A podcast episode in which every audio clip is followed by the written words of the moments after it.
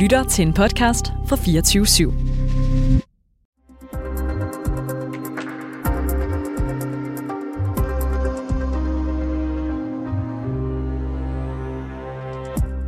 Smukke kroppe, dyrt tøj, fede rejser og vilde fester.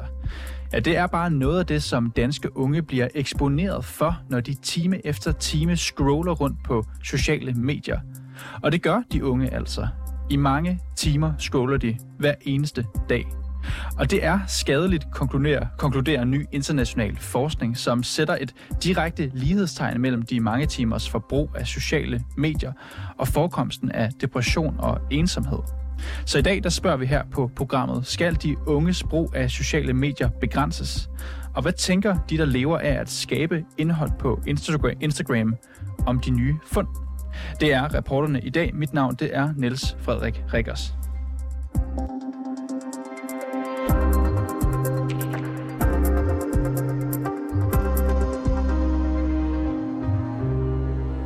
Og nu kan jeg så byde velkommen til dig, Astrid Olsen.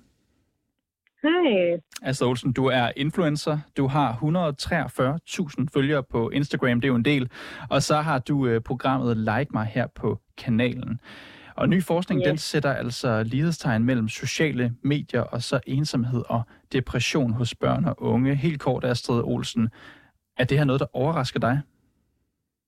Nej, det er det nok ikke rigtigt. Øh, I bund og grund, det er jo noget, der har været på tale super længe, øh, og selvfølgelig bliver ved med at være nok af god grund, tænker jeg. Hvorfor overrasker det ikke øh, dig? Jamen, altså som jeg siger, at det er jo noget, der hele tiden er op at vende. Der er simpelthen så meget ansvarssnak omkring influencers og påvirkningen af sociale medier hos unge, øhm, og hvad vi ligesom står til regnskab for, så det overrasker mig slet ikke. Det er jo en stor international øh, undersøgelse, det her. Forskeren bag Melissa Hunt, hun giver en række anbefalinger til øh, børn og unges brug af sociale medier. Det gør hun blandt andet i Berlinske i dag. Max en time om dagen, siger hun, og lad være med at følge influencer, siger hun også. Hvad tænker du om, at en forsker simpelthen bare opfordrer folk til ikke at følge sådan en som dig, der har flere tusind følgere på, øh, på sociale medier?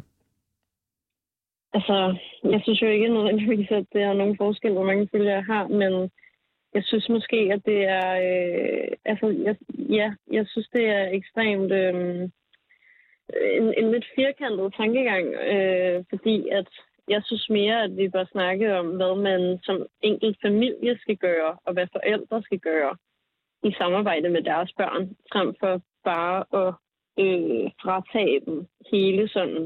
Der er mange, der finder ekstremt meget inspiration på sociale medier, øh, selvfølgelig på godt og ondt, men jeg synes, at det skal være en, en langt større dialog med mellem forældre og børn, end det bare skal være en fratagelse. Mm. Et af forskerens argumenter er jo blandt andet de her øh, store influencer, blandt andet som dig selv. Altså det ofte er folk, der viser billeder af, jeg ved jeg, et vildt liv med rejser og fest og flot tøj. Og dermed måske kan give de her brugere en øh, følelse af, at deres liv ikke er godt nok. Kan du forstå det argument?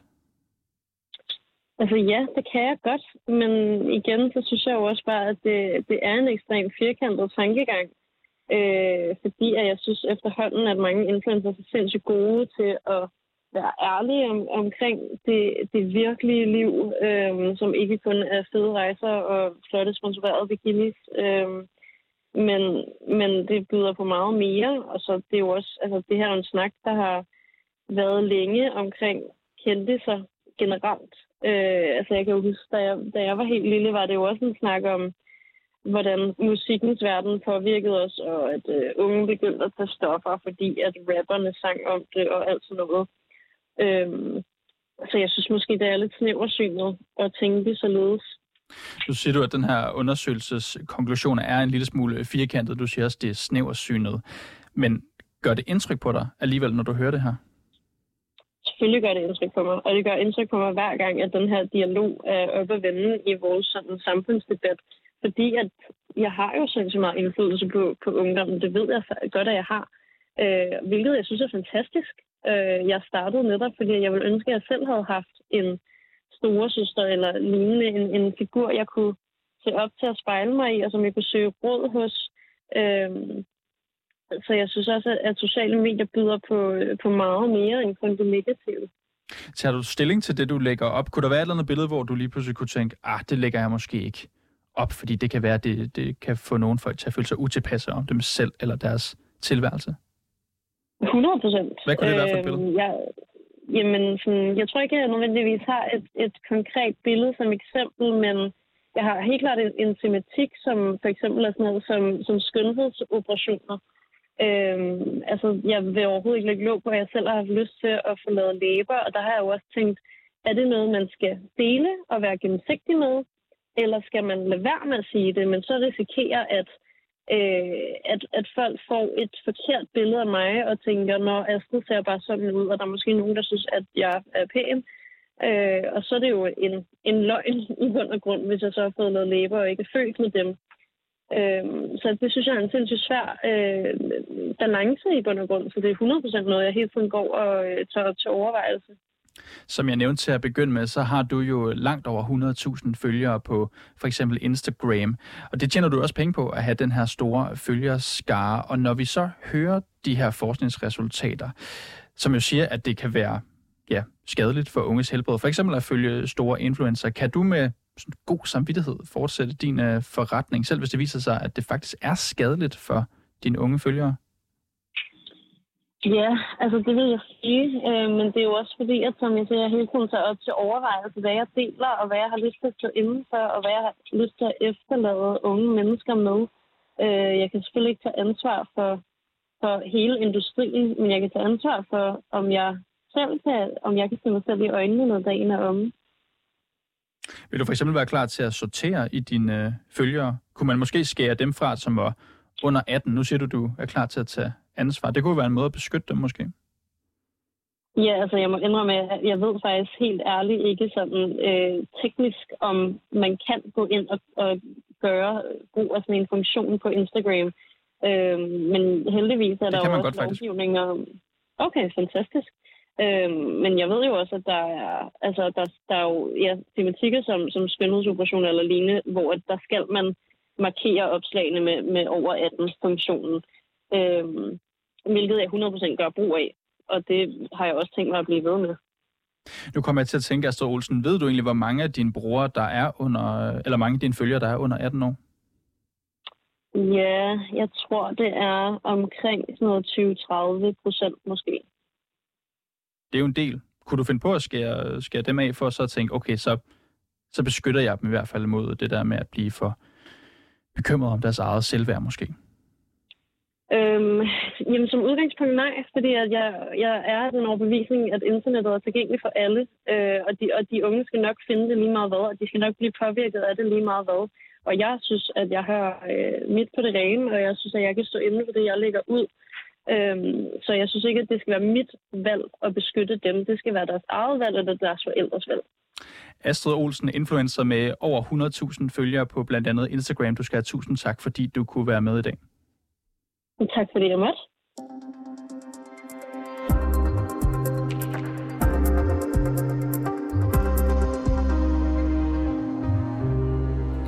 Ja, en time. Det er så lang tid, at børn og unge de max må bruge om dagen på sociale medier, før skærmtiden den bliver skadelig, hvis vi altså tager udgangspunkt i den her nye amerikanske forskning. Og i den forbindelse, så skal jeg sige velkommen til dig, David Madsen.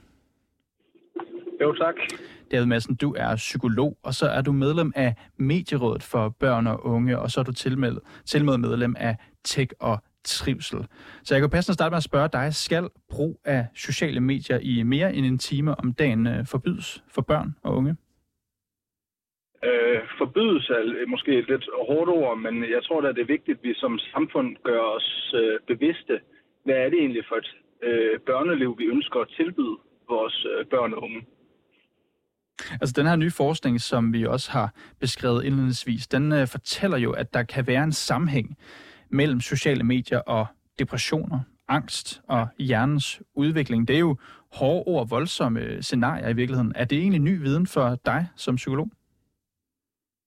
Øh, nej, det er det ikke. Altså, jeg har haft øh, sted mellem 10 og 15.000 samtaler, jeg vil sige, hvor i hvert fald halvdelen har vedrørt øh, et, et eller andet form for socialt medieforbrug. Og øh, noget af det, jeg kan se, som jo er tilfældet for rigtig mange, som der sidder på de her sociale medier, det er, at det bliver meget hurtigt sådan et algoritmisk styret liv, hvor de faktisk selv, slet ikke selv tager stilling til, hvad det er for et liv, de egentlig ønsker, men de sidder egentlig bare og scroller og scroller og scroller på ja, sådan i, et uendeligt, øh, i et uendeligt feed. Og det, øh, det frastiller dem jo for en masse andre måske mere trivselsfremmende aktiviteter.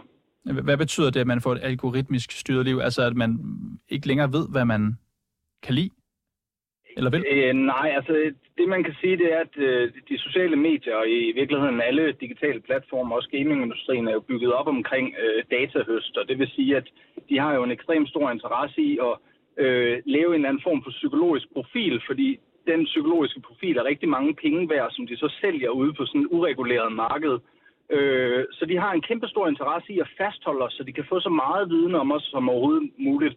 Og det betyder også, at det bliver ikke os selv, der bestemmer, hvad er det egentlig, vi sidder og ser, fordi det bliver algoritmer, der beslutter på baggrund af vores tidligere søgehistorik, hvad det er, vi så bliver introduceret for.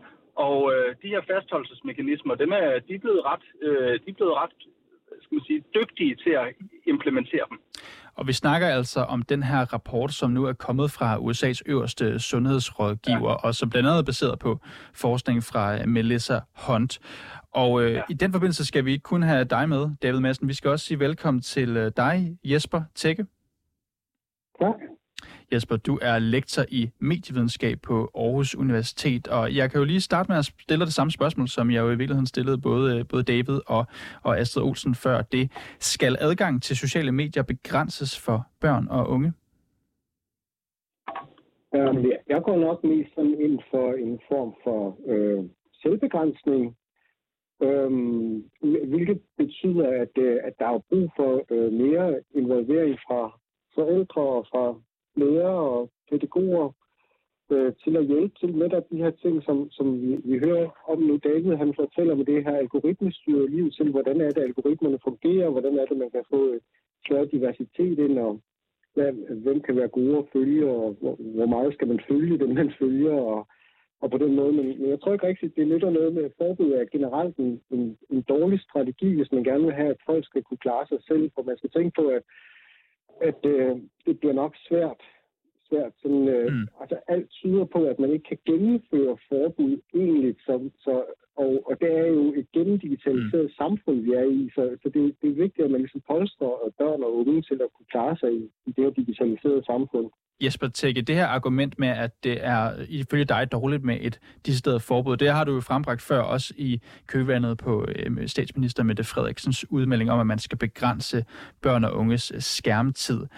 Forskningen viser, at der er en sammenhæng mellem sociale medier og depressioner blandt børn og unge. Det er den forskning, som også nej, giver anledning til det her. Nej, det er jo nej, den forskning, der giver anledning til det program nej. i dag. Anerkender du den konklusion?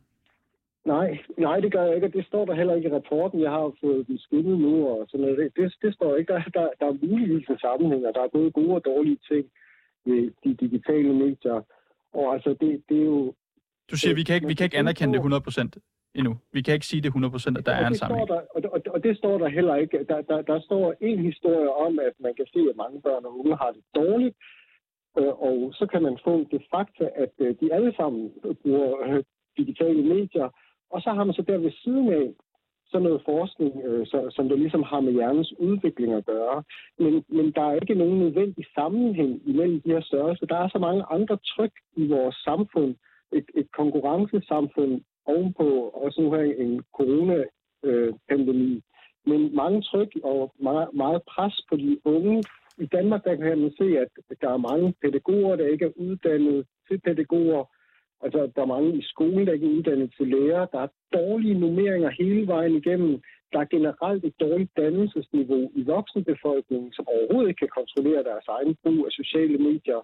Og øh, derfor mener jeg, at der, der er brug for at sætte, sætte ind på en helt anden måde. Jesper Tække, så vidt jeg kan se, så, så, så øh, kobler forskeren Melissa Hånd bag det her, øh, det her projekt depression sammen med sociale medier.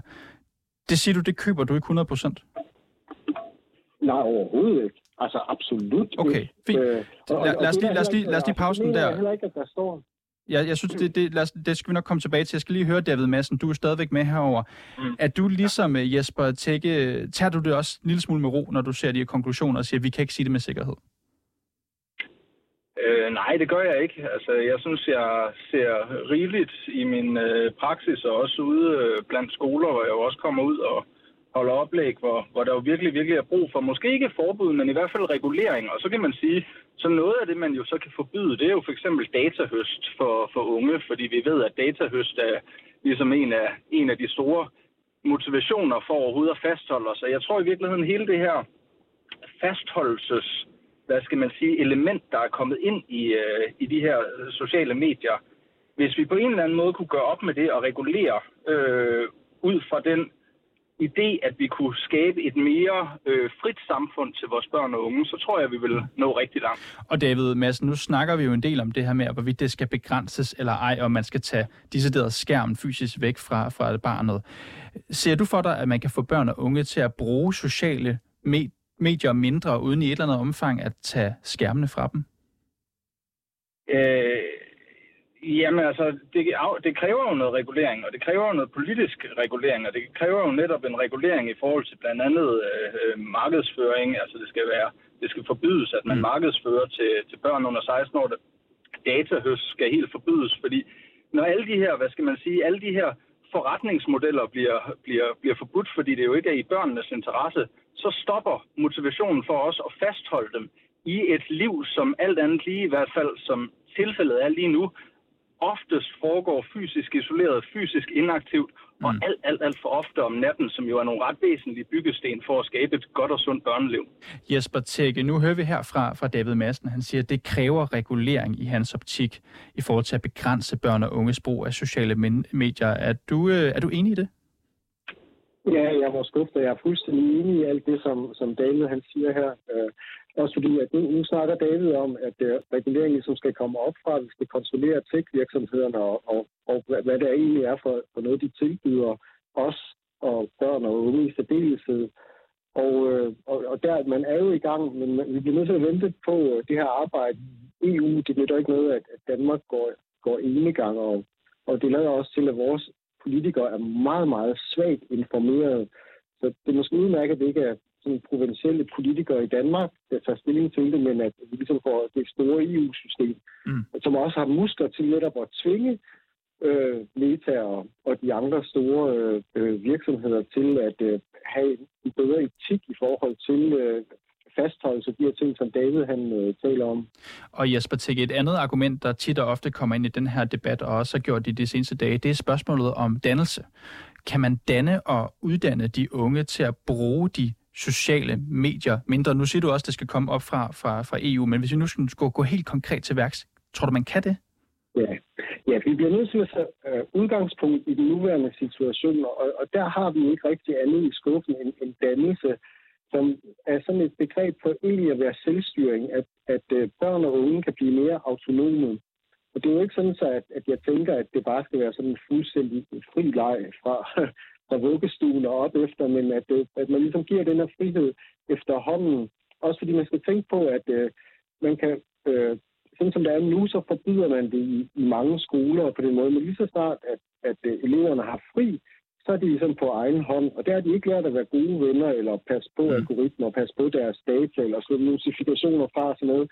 Og der bliver man nødt til ligesom at, at polstre dem op igennem skolegangen, fordi det ser ikke ud til, at hjemmen er stærk nok til, at de kan hjælpe eleverne. Så, så, så der, der må man simpelthen sætte, sætte ind med dannelse. Det har vi lavet en, en del forskning om, mm. hvordan man egentlig kan, øh, hvordan det egentlig kan se ud, og hvordan det er, man kan tænke det her.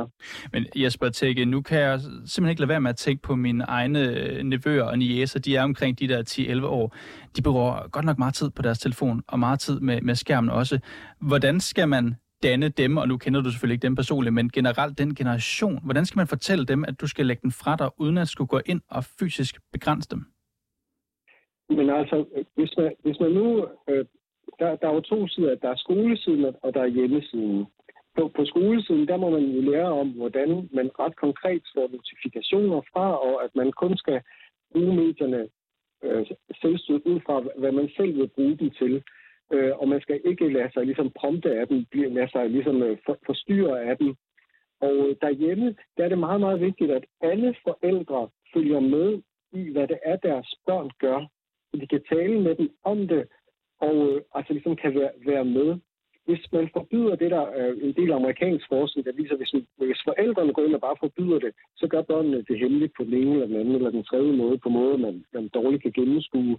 Så man, man må have en eller anden dialog, hvor man også som, som forældre ikke er helt så, så fordomsfuld, men hvor man kan, kan følge med. Altså, jeg, jeg for, forundres for eksempel meget over, at Snapchat har puttet en, en, øh, en chatbot ind, øh, uden at, at ja. det ligesom er et eller andet med, med mit idé Jesper eller et eller andet forældre, der, der siger ja til det her. Ja. Jesper Tænk, så tillader, tillader lige mig at være en smule fordomsfuld her, hvor vi taler om unge mennesker med groft sagt uudviklede hjerner. Altså er det realistisk, at øh, de af sig selv, efter vi har fortalt dem om, hvad der er op og ned, kan tage ansvar for at øh, lægge telefon og iPad til side?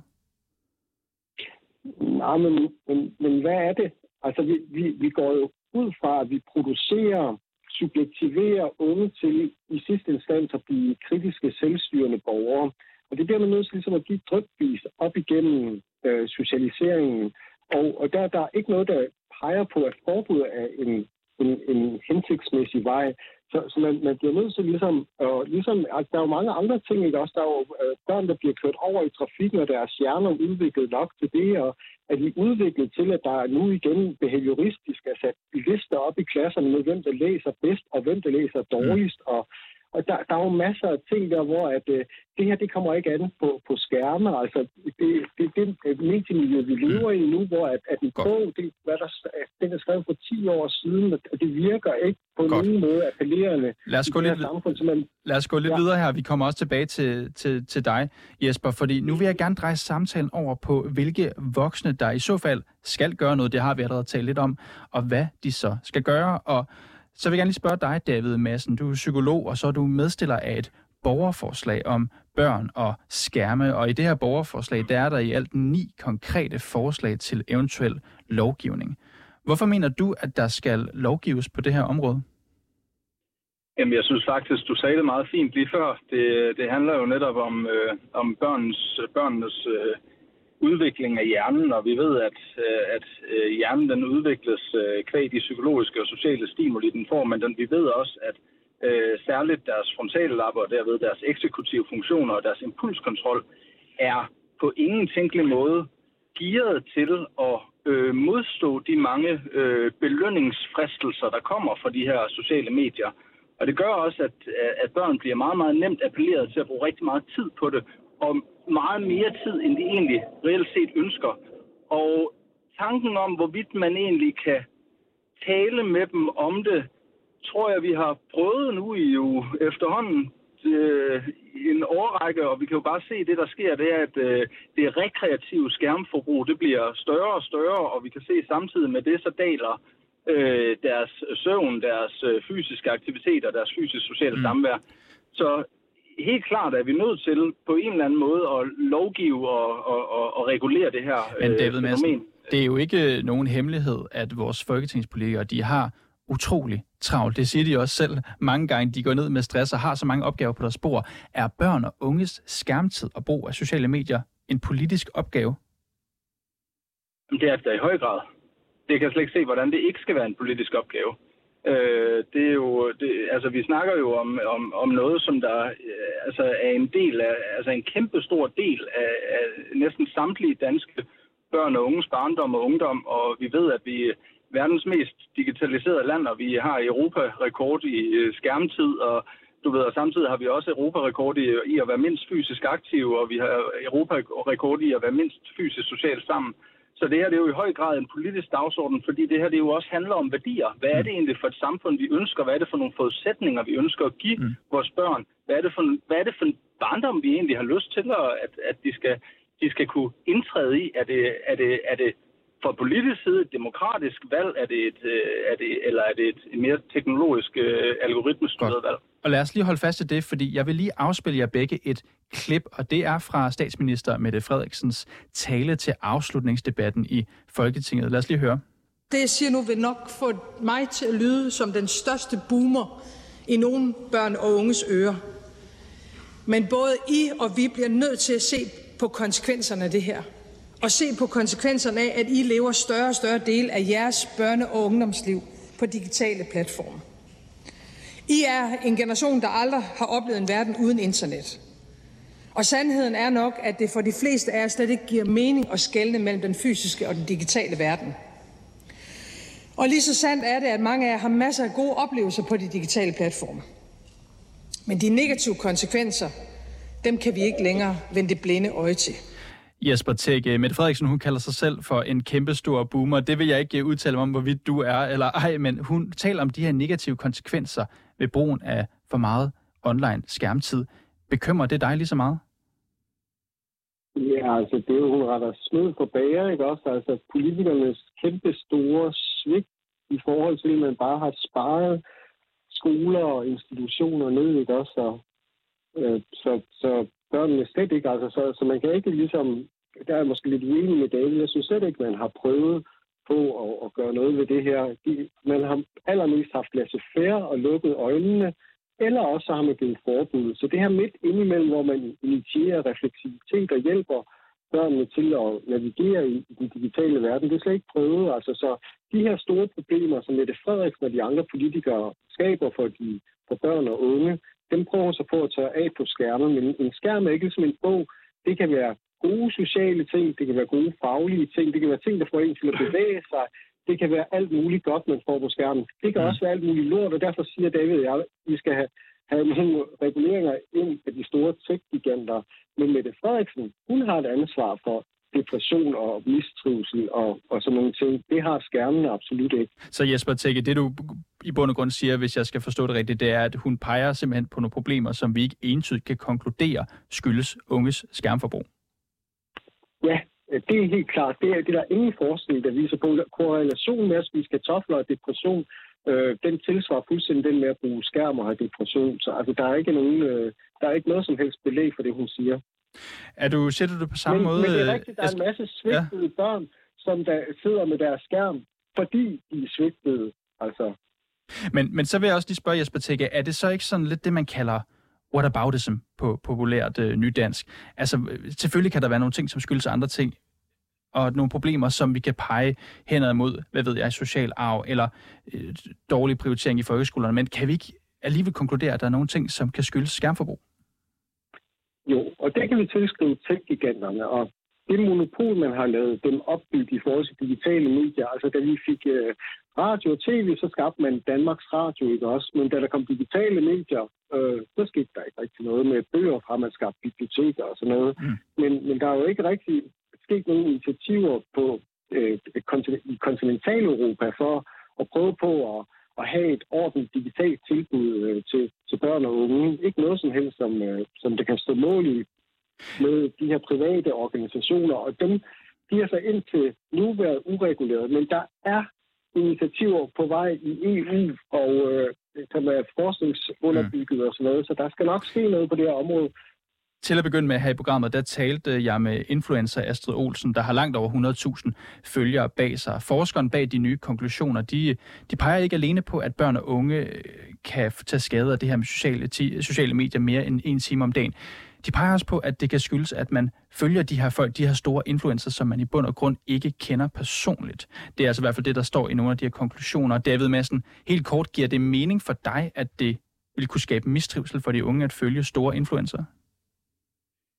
Øh, jeg tror, at hovedparten af de influencer, som, som, som man kan følge, vil nok ikke være så hensigtsmæssige at følge, men jeg synes faktisk lige præcis sådan en som Astrid, som jo har gjort sig nogle reflekterede tanker omkring, hvordan hun vil være influencer, og hvad det er for nogle ting, hun lægger op. Der ser jeg måske ikke den største bekymring. Altså min største bekymring er, og, og det er ikke fordi, jeg vil sådan gå ind og, og modsætte mig øh, Jesper Tække, men, men alligevel så er jeg nødt til at sige, det der med, at man bare kan bruge øh, de digitale platforme til at øh, være fysisk aktiv med, og at man ligesom selv beslutter dem, det kræver jo på en eller anden måde, at de her øh, platforme her er neutrale.